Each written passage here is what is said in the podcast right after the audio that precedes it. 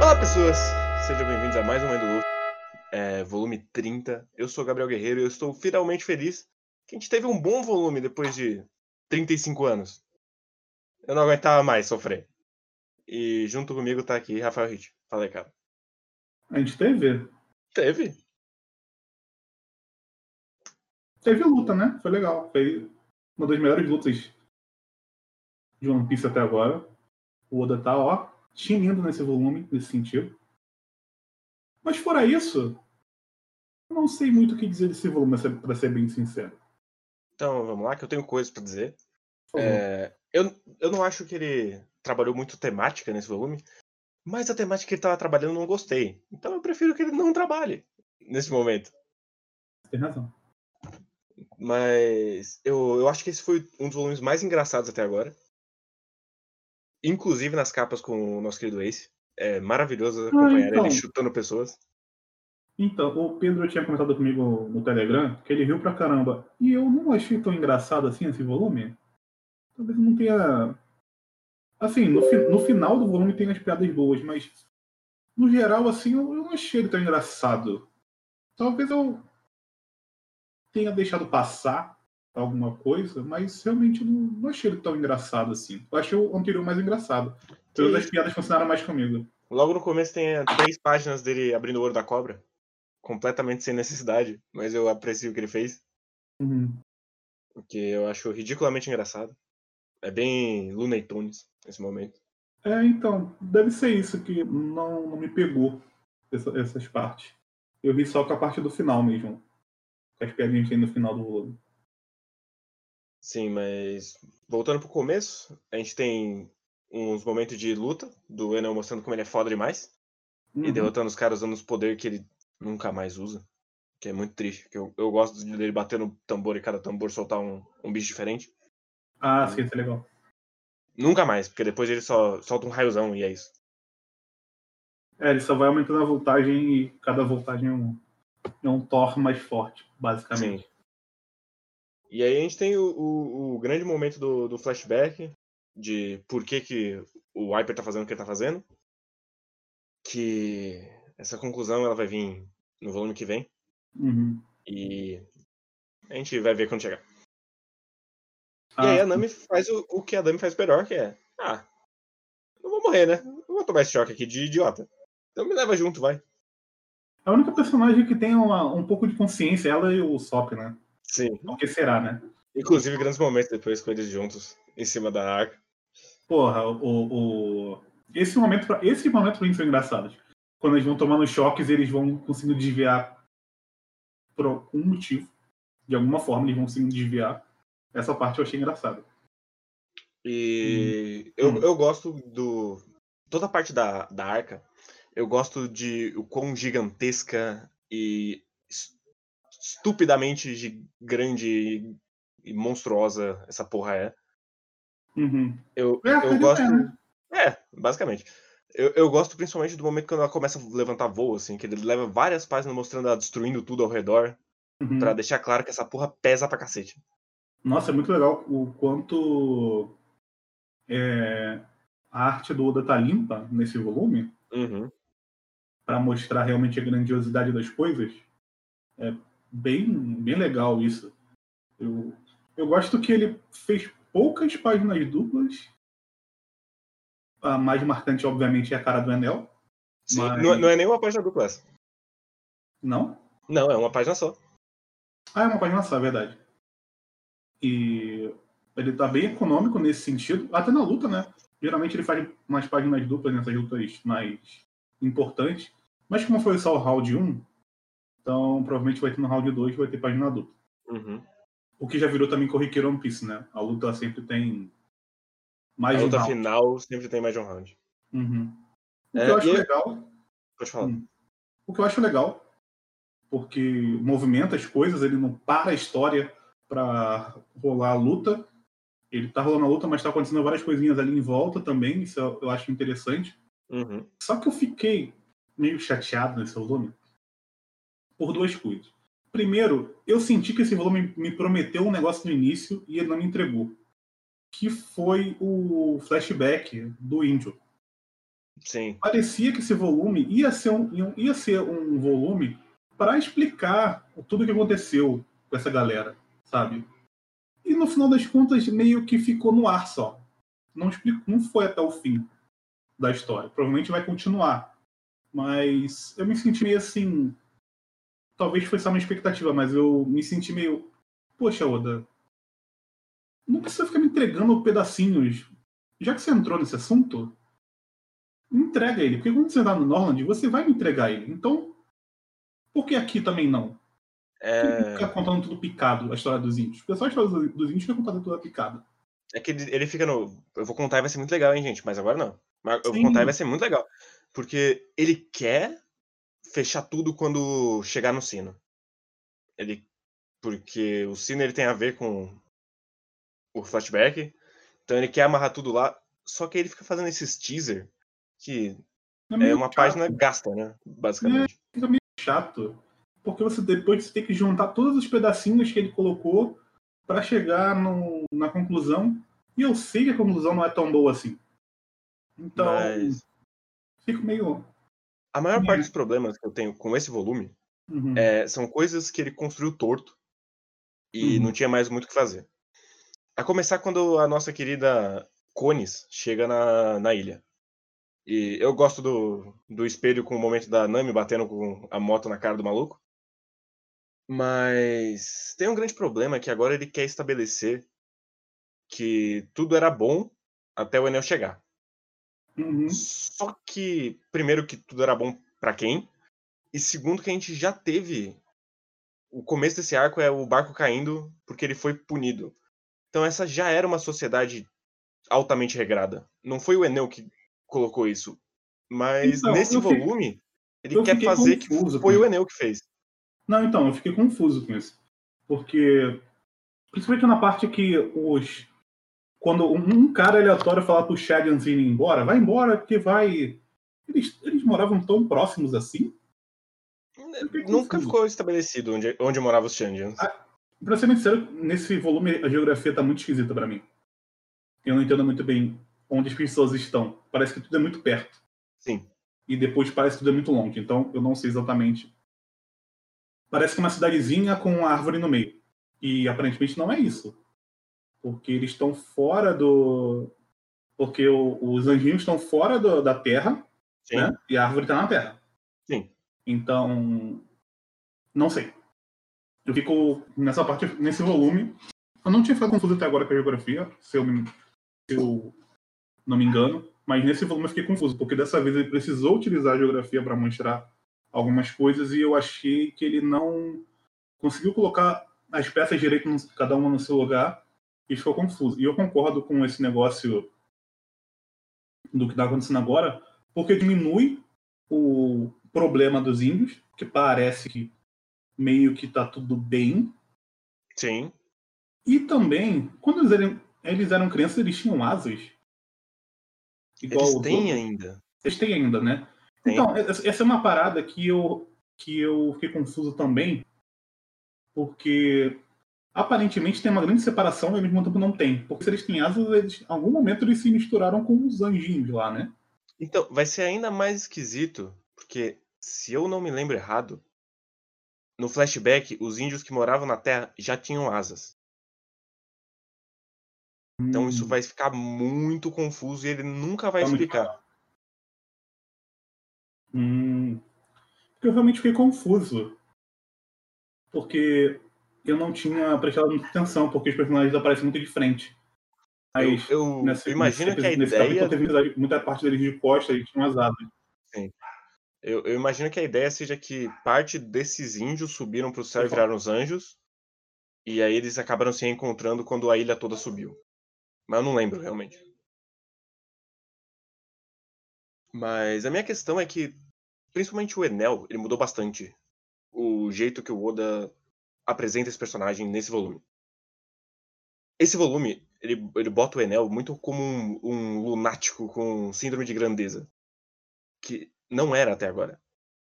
Então, eu, eu gosto mais dessa visão do Oda. Eu acho que faz mais sentido do que ele ser literalmente Deus. Mas se ele tivesse feito o Enel se chamar de Deus desde o começo, e aí todo mundo fala que ele é Deus porque tem medo, e não existia um cargo chamado Deus, seria um, já seria um arco muito melhor. Mas, como eu disse, ele construiu tudo torto. E eu tenho um problema também com o, o nosso querido Gunfall. Porque se uhum. ele fosse de fato o velho maluco que enfrenta o moinho, e que ele também se chamava de Deus porque era um velho maluco, esse arco ele já dava uma ajeitada boa de o caminho que ele fez. Só que ele não fez nenhuma das outras dessas duas coisas. E aí agora o, o Enel é um lunático do nada. Então é muito esquisito. Eu não sei qual que é o tom, sabe, do que, que ele quer nesse, principalmente com esses dois personagens. Porque o Gunfall ele era o deus, depois ele fala que não era deus, na verdade ele era só um líder, mas era um líder autoritário, porque ele tinha um poder de todo o poder, ele tomava todas as decisões. Ele é substituído por um outro cara que, que a gente descobriu nesse volume que destruiu a outra ilha que tinha. Que, que as pessoas sabiam. E as pessoas sabiam disso. E meio que aceitaram ele como Deus porque não tinha muito o que fazer, dentro das palavras do, do soldadinho lá. Ele não tinha muito o que fazer, então eles tiveram que aceitar ele como Deus e tal. Esse ponto em si, tematicamente falando, ele é muito estranho, porque uhum. quando você para para pensar no que o Oda está querendo dizer, eu realmente fico assim: o que, que você está querendo dizer, Oda? Além de que não existe Deus. Porque parece que tem mais alguma coisa ali, mas não sei exatamente o que é. Talvez ele está falando de autoridade, de. Mas no final das contas, as pessoas vão aceitar o Gunfall de volta. Elas não querem se libertar dos anjinhos. Eles não estão preocupados com isso. Eles só estão preocupados porque eles estão vivendo dentro de uma coisa que é muito ruim para eles. Mas não tem um sentimento neles ali de querer uma mudança muito grande. Então, não sei exatamente o que está querendo dizer. Então, então, é exatamente por isso que para mim o grande problema é que ele construiu tudo torto esse arco. E agora não tem mais volta. Não tem como ele arrumar o que ele já plantou errado. E aí ele tá indo do jeito que dá. Inclusive tem um momento muito esquisito que tem o, o momento que. Acho que é a Nami que fala que o Luffy é o inimigo natural do Enel. E uhum. o Luffy, nessa história, ele é o símbolo da liberdade. E Sim. a liberdade é o inimigo natural de Deus? É, esse é o ponto? É, porque na primeira camada fica só parecendo porque ele é de borracha, mas obviamente ele vai falar uma coisa a mais. Me deu essa impressão também, de ser exatamente isso que você falou. Só que como ele não estabeleceu exatamente o que ele quer, eu não sei. Até porque o dentro desse arco, o Luffy ele, ele tá ali. Como as coisas não foram muito bem estabelecidas, a gente não sabe exatamente nem o que os caras querem. Eles só querem sobreviver. A, essa altura, o Luffy quer bater nele porque ele deu choque no, no Zoro e na Robin. Sim. Então. É só o Luffy gritando que você não deu de nada, blá blá. E eu vou te mostrar isso com o meu socão. Então eu não sei, cara. Eu realmente não sei. Tem alguma coisa aí que tá rolando, mas eu não sei. Por favor, Oda, nos responda se você estiver ouvindo esse podcast. Manda um e-mail. Manda um e-mail, por favor. Mas uma, uma, outra coisa que me incomodou é o momento que o Luffy chega, chega, aí ele vai dar o choque no Luffy e a Nami fica muito preocupada. E a Nami não é o personagem que não vai pensar, putz, borracha isolante, né? Ela não é esse tipo de personagem para ficar surpresa. Foi, tipo, a ah, pior escolha. Acho que é. Isso aí eu dou, dou pelo momento, sabe? Ela viu já todo mundo se fudendo. E aí tem um super choque, tá, tá ali naquela tensão. Tanto que depois ela se toca, né? Mas pelo momento, eu acho que até que faz sentido. Tipo, tá, tá no desespero, sabe? A pessoa não tá pensando direito. Eu levei mais por esse lado. É que eu não sei, ela passou um tempo com o Enel para chegar na, na porra da, do barco. Ela já devia ter pensado que o capitão dela é um homem ah, de borracha. Mas ela tá no cagaço por causa do, do mantra, né? Tem essa parada também, né? Mas enfim, eu acho esquisito isso é um nitpicking, mas eu, eu uhum. acho meio estranho ela ter essa reação. Principalmente porque todo mundo tá lendo isso e tem física básica na escola, sabe qual vai ser o resultado de quando o Luffy chegar para lutar. Sim, sim. É, quem tá acompanhando sabe que. Obviamente a, a borracha não aguenta isso tudo, mas. Enfim. Não vamos entrar também nesse assunto, né? Sim. Mas. É- eu, eu acho meio esquisito. Eu, eu gosto da surpresa pro Enel, mas eu acho meio estranho que o Oda chegou como se fosse um grande momento de uau, ele não toma choque. Você Uau! tem, que, você tem que lembrar que é pra gente mais nova também, né? Tem esse lado também. Eu vi mais, eu vi mais assim, pra ser sincero. Eu não sei, vi eu, como- eu acho, um- não, tanto- realmente não, não acho um problema. Eu acho meio bobo demais. Uhum. Até pra essa história eu acho um passo a mais, assim. Eu entendo, mas. Eu te entendo, mas eu entendo também o outro. Dito Então, isso, eu, do- é uma das melhores páginas que a gente já passou. Uhum. O choque do Enel, descobrindo que ele não consegue fritar o cara e que o cara deu um soco nele. Cara, pra mim, é, é a melhor página até agora de One Piece. Essa página do rosto do Enel, tá? É perfeito. O... Primeiro que o, o design do Enel, ele já ajuda bastante. Sim, que o design do Enel é muito legal. Inclusive, eu fico muito triste que o design do- de um personagem tão bosta seja assim. Mas enfim, a gente não tem, a gente não tem esse poder de escolha. Mas muito bom, cara. Muito bom. e, e eu gosto que isso vai virar uma narrativa recorrente dele tentar superar essa cara em outros momentos. verdade, é verdade. E a luta em si, eu gosto bastante, porque ela é muito, muito, muito é, o que eu sinto falta hoje em dia em One Piece. Sim, O Luffy, ele tem que. Não é só. Eu acho muito legal como tem, ele começa batendo, aí o Enel começa a ter que se adaptar a ele e o, e o Luffy tem que se adaptar a ele também por causa do mantra. Então, vira uma batalha psicológica, sabe? Entre os dois, ali de um tendo que encontrar uma brecha no outro, eu acho muito legal isso. sim. Porque- Eu, eu gosto muito que. É o que o Anel disse. No final, o Luffy é só uma paramécia. Então ele tem que se virar com o que ele tem. Uhum. Eu acho, E- eu acho engraçado porque esse lance de paramécia, essa, essa divisão ainda não está muito bem estabelecida no mangá até agora. Não pararam muito para explicar essas coisas, né? O, o Oda. Não me lembro, pelo menos. Não. Eu, eu... Ele passa bem por cima Uhum.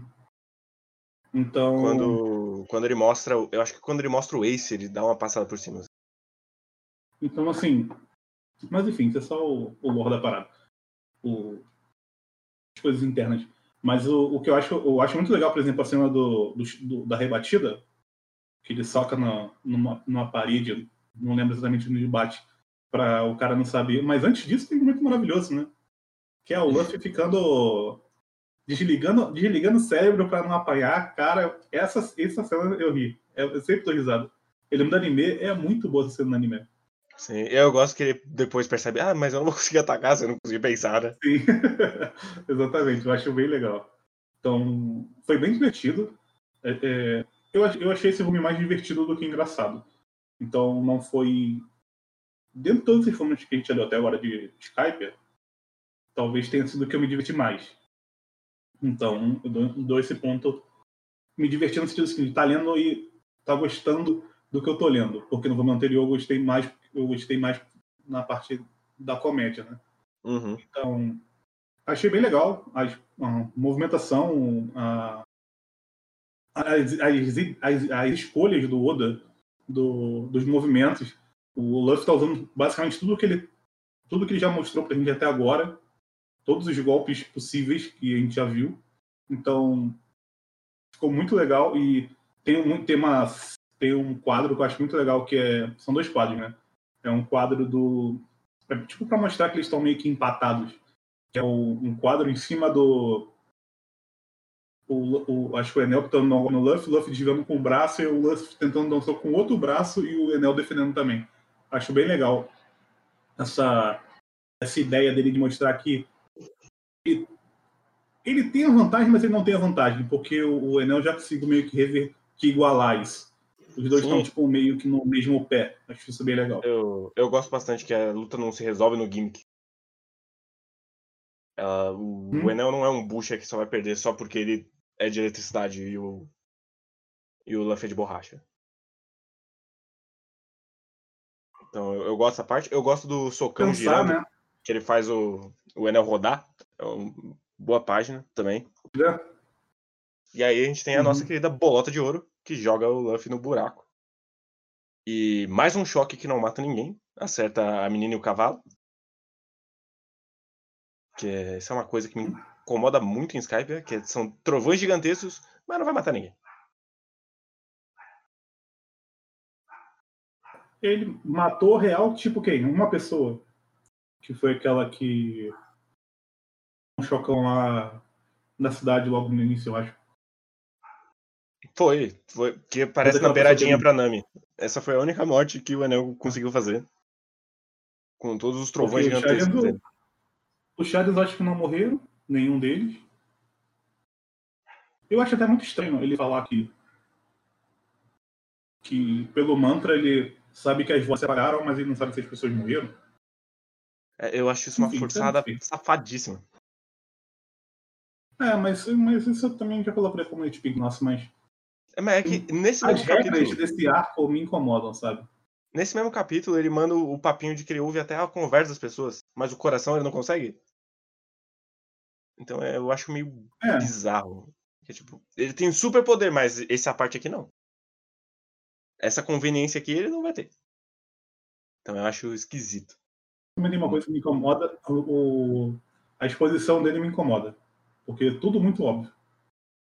Quase todos os Uhum. momentos que ele para para explicar são explicações óbvias. Então. É, é- é meio que um voluminho. Ai, ah, física for dummies e meio que meio, me senti meio chamado de burro em alguns momentos, pra ser bem sincero. Então eu fiquei. Ah, precisava mesmo explicar por que, que o, o, o Enel consegue ouvir as pessoas, já estava estabelecido que ele conseguia ouvir. Foda-se como ele consegue ouvir. Isso dá uma explicação de física que não existe. Mas aí a gente tem o nosso grande momento da Nami lidando com o que dá, sozinha, Uhum. com as bolhas dela, do Climatact.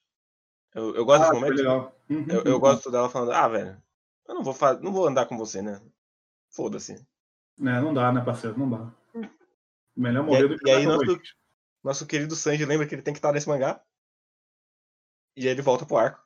Pro momento massa velho dele. De tomar um choque e acender um cigarro. Ah, sim, esse momento é massa velho. Eu acho muito legal porque ele não continuou de pé. E Sim. seria uma força de barra.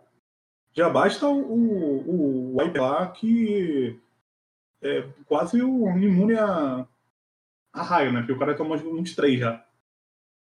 E já levantou de novo. Então.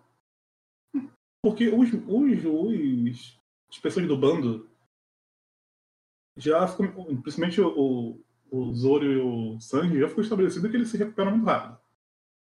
Uhum. Então, quando eles tomaram raiozão e não morrerem e levantarem logo em seguida, beleza. Já acho forçado, o Sop tá, tá tendo um momento sendo nesse mangá, mas é o Sop. Mas, mais mas são momentos maravilhosos. Então eu dou. É, então, é, quanto mais o Sop, melhor. Mas já me incomoda um pouco. Mas o cara lá, ele tá sendo movido só pelo ódio, basicamente. Sim. Então. Mas enfim, vai entrar de novo. esse- basicamente, esse, esse episódio vai ser um episódio de nitpicking, porque o Oda, o Oda não conseguiu fazer as coisas, gente. Ele não conseguiu estabelecer, então a gente só tem isso pra fazer. Pra fazer. fazer nitpicking todas as bobeiras que acontecem nesse volume. Peço perdão da minha parte, mas eu não consigo. Não consigo. Ele fica isso- indo contra as regras dele o tempo todo. Sim. Certo. Bastante. É, dito isso, eu gosto do momento do, do Sanji caindo.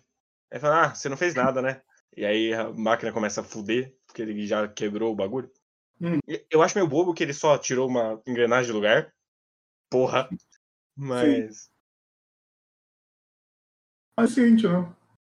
Pra- Sim. Mas se eu entendi direito, o, o barco continua voando por causa das, dos dials lá que ele conseguiu, Sim. né? Mas ele, ele só não vai pra frente. Ele fica boiando. Ele fica flutuando, basicamente. No... Fica planando, vamos dizer assim. Sim. Dos dials que ele roubou da ilha que ele explodiu antes da história começar. Hum. Então, assim, enfim. Não vou entrar muito nesse assunto também, porque é bobeira. Mas Porque, fora todas essas coisas, da batalha deles ali em si e o flashback, o que mais tem nesse volume é o pessoal se organizando para sair da ilha, Uhum.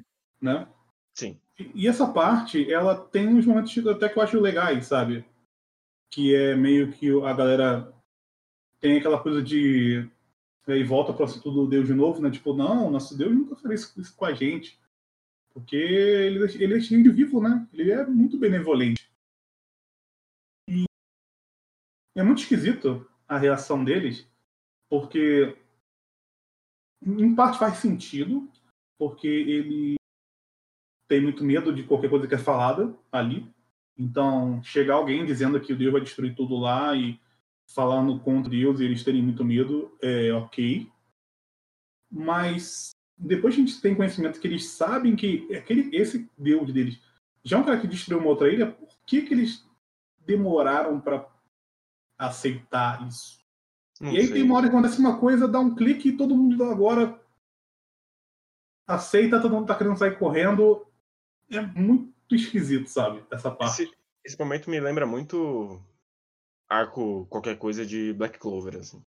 Uhum. Que é, o ambiente é só um cenário. E é isso. Ele não vai influir nada em nenhum personagem. Ele não tem uma história de verdade. Ele tem um plano de fundo no máximo. E o Oda já fez discursos motivacionais bons. Esse é Sim. qualquer coisa. Porque essa menina é qualquer coisa. Eu não sei quem é a Conis. Ela encontra, ela tem um cachorro que é uma raposa. E ela é legal. E é isso, a Conis. Assim, ela, ela no início, ela aparece como. Ela e o pai dela aparecem como um personagem interessante, porque eles ajudam sem saber que eles tinham entrado na ilha da outra forma lá.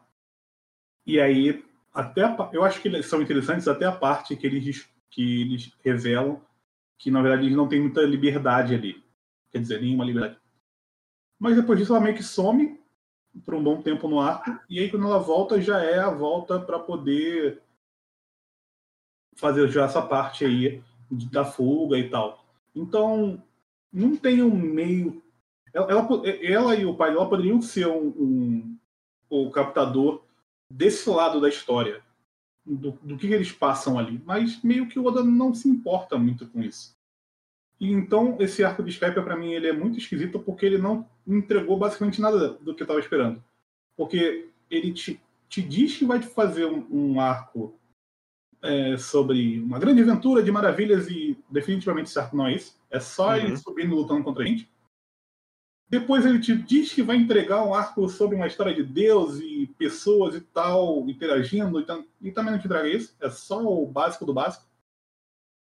E ainda tem uns índios nesse meio. Então, tipo, nada se encaixa, nada é levado pra frente, porque no final das contas, o que a gente tem nesse arco são uma progressão de lutinhas e acabou. Com, com o objetivo final de libertar o povo. Que nem é o objetivo, na verdade. Não, é só um- uma É, raspada é, é, a acidental. consequência, é a consequência do que do subir as, as As 12 12 casas? e vencer o mestre do mal. Sim. Dito isso, eu amo todos os momentos em que a Indiazinha aparece e interage com o Luffy. Eu queria seis volumes só dele interagindo com ela. E esse é o Ah, arco de muito Skype dos sonhos. ah, ela é muito legal mesmo. Ela, ela, o, o Oda capricha bem na- nas expressões dela. Eu, Sim. eu também gosto. Uma pena que é só ela. Pois é. E- e Mas não aí. suficiente. Hã? E ela não aparece suficiente também. Não. Ela parece que vai aparecer o suficiente, aí. Não também. Ela também tem problema, agora pensando nisso. Porque ela tem um negócio nela ali que ela sente as pessoas sumindo e tal. Tem um, tipo um. Não sei se dá. Acho que dá pra dizer que ela tem um mantra especial. Sim, é. é- Eu, eu assumo que ele tá meio que falando que, como ela se importa mais com as pessoas, ela é que tem o maior contato com os outros. É, Por isso que ela é ela tem um mais, mantra gigante. É, tipo, ela é mais sensitiva. dizer assim. Sim. Só que também isso não desenvolve muito. Ela só é isso também. Então. Não sei. E aí a gente chega no final onde o Sop finge que vai voltar pra baixo, mas ele não volta, porque ele é top. Então ele fica pendurado com o Sop ah, dele. Sim. Ah, muito bom. Esse nome é muito bom, cara. Esse nome é muito bom, cara. Puta merda. E aí a gente chega no final em que o Enel começa a destruir a ilha. E eu não me importo. É isso que eu tenho a dizer. É pra ser o grande momento de caralho, tudo que a gente viveu. Ah, Foda-se. Ah, então, aí vai voltar tudo que a gente já falou, então não vou me repetir. Mas realmente isso deveria ser o, o catalisador ali do, do grande momento, né? Uhum. Só que o Luffy nem sabe disso. Já vou pensar nisso? Que. Porque o Luffy geralmente ele faz as coisas do jeito que ele quer, mas ele é sempre movido por alguma coisa. Todos Sim. os arcos. E nesse arco, ele ele tá sendo mais ou menos movido, sabe? Não, a gente ainda tem um momento nesse, nesse final que a Robin fala, nossa, um Então ele tá indo lá pra resgatar a Nami. Ainda. Sim. Que ela não tá mais lá. Então ele tá indo lá por nada. Ele tá indo lá só pra descer a porrada no cara mesmo e é isso. Porque eles jogaram raiozinho no amigo do amigo dele. E eu, sei lá, esse arco ele me dá um sentimento igual o arco do Don Krieg, no final das contas. Só que muito maior. É, porque Porque ele dura muito mais volume. Sim, sim. É, eu acho que eu concordo. Grande promessa que não. Sim.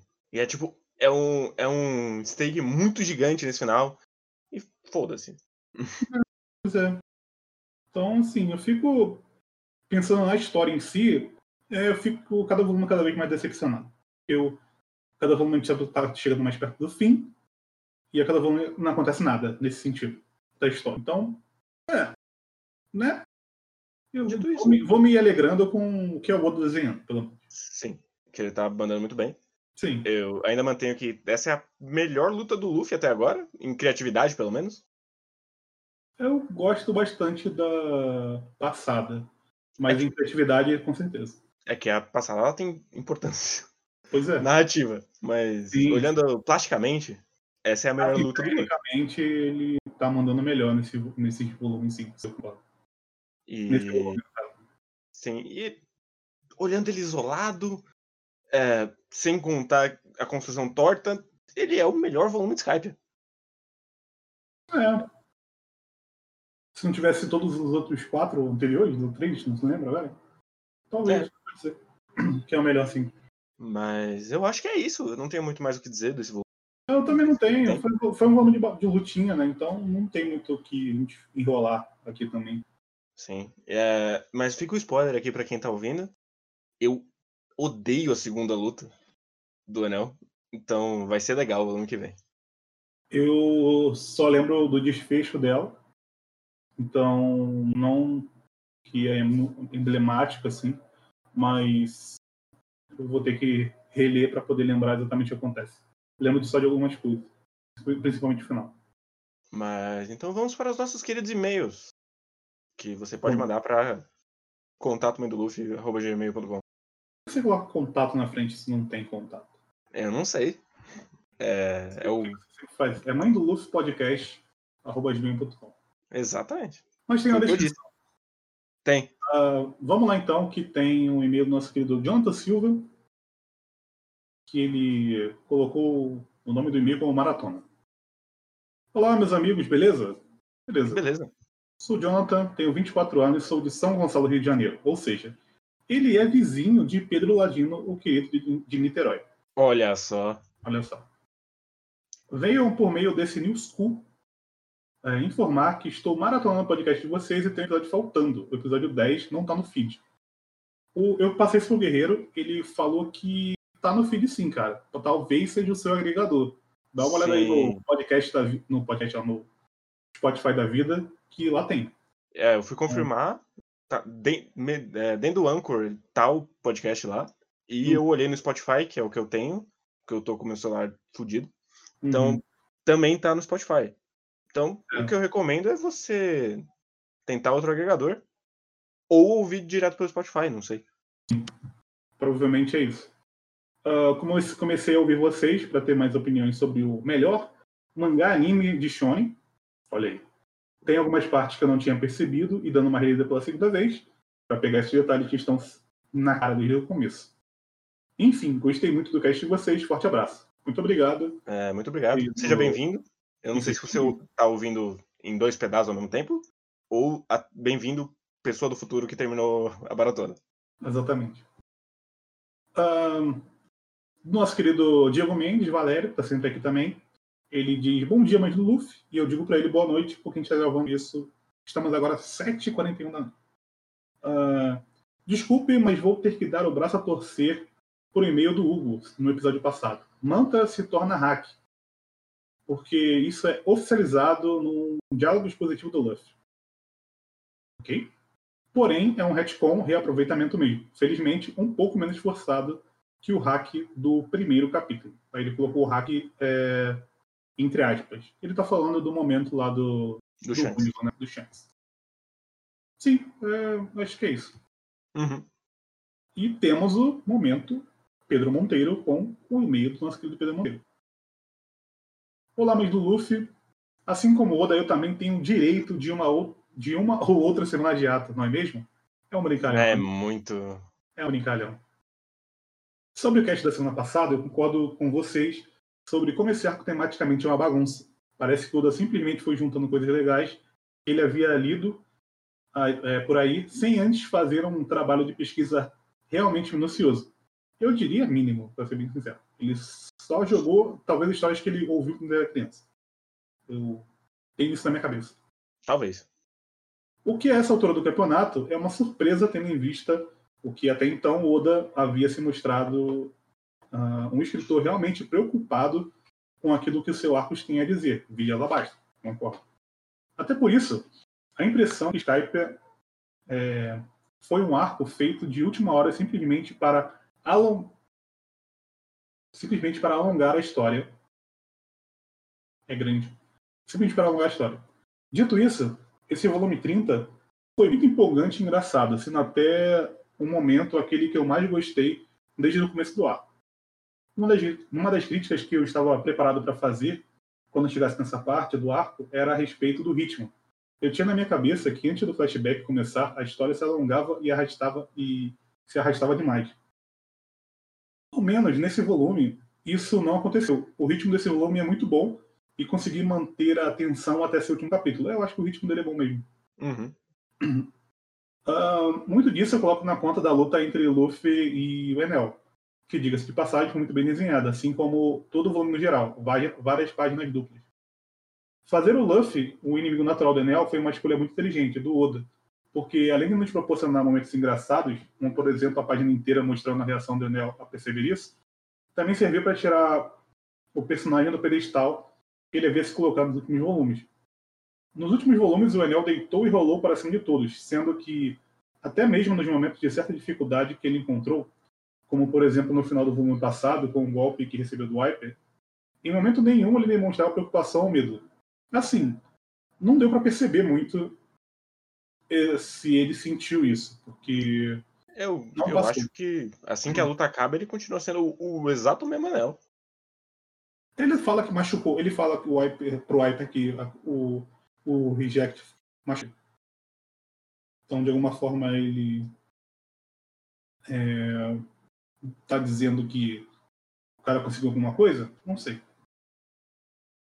Hum, a personalidade, personalidade dele é extremamente arrogante e, acima de tudo, prepotente. Ele é um cuzão de marca maior. E essa luta serviu para mostrar para o Enel o quanto ele não é ninguém. De certa forma, me mostrou um pouco a luta contra o Wapple, que foi uma luta bem interessante no aspecto dos discursos, mesmo que o vilão em si tenha sido um personagem sem carisma. O que não é o caso aqui. Eu vejo o Anel com um certo carisma sendo o vilão do mal. Ah, carisma ele sobra. De resto, eu gostei da participação da Nami, só Sanji no volume, sendo a Nami a que teve mais tempo de tela e destaque. Passando até mesmo por algo hum, próximo de um mini arco de personagem. Hum, não, não. Sei, porque para ser um mini arco de personagem ela deveria ter alguma mudança no final, e não tem, né? É só Nami sendo Nami. Uhum.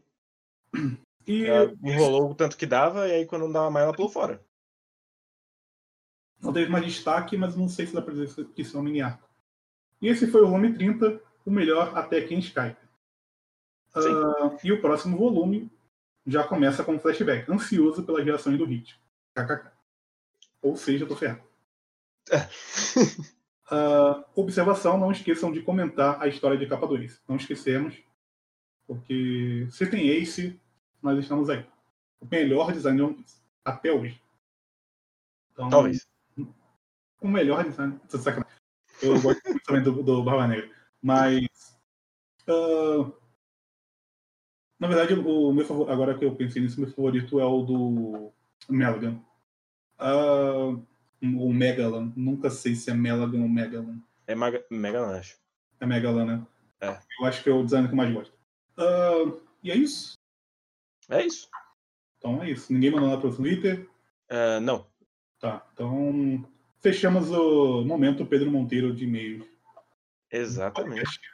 Estamos a passos temerosos, chegando próximo do final de Skype. O que. Maravilha.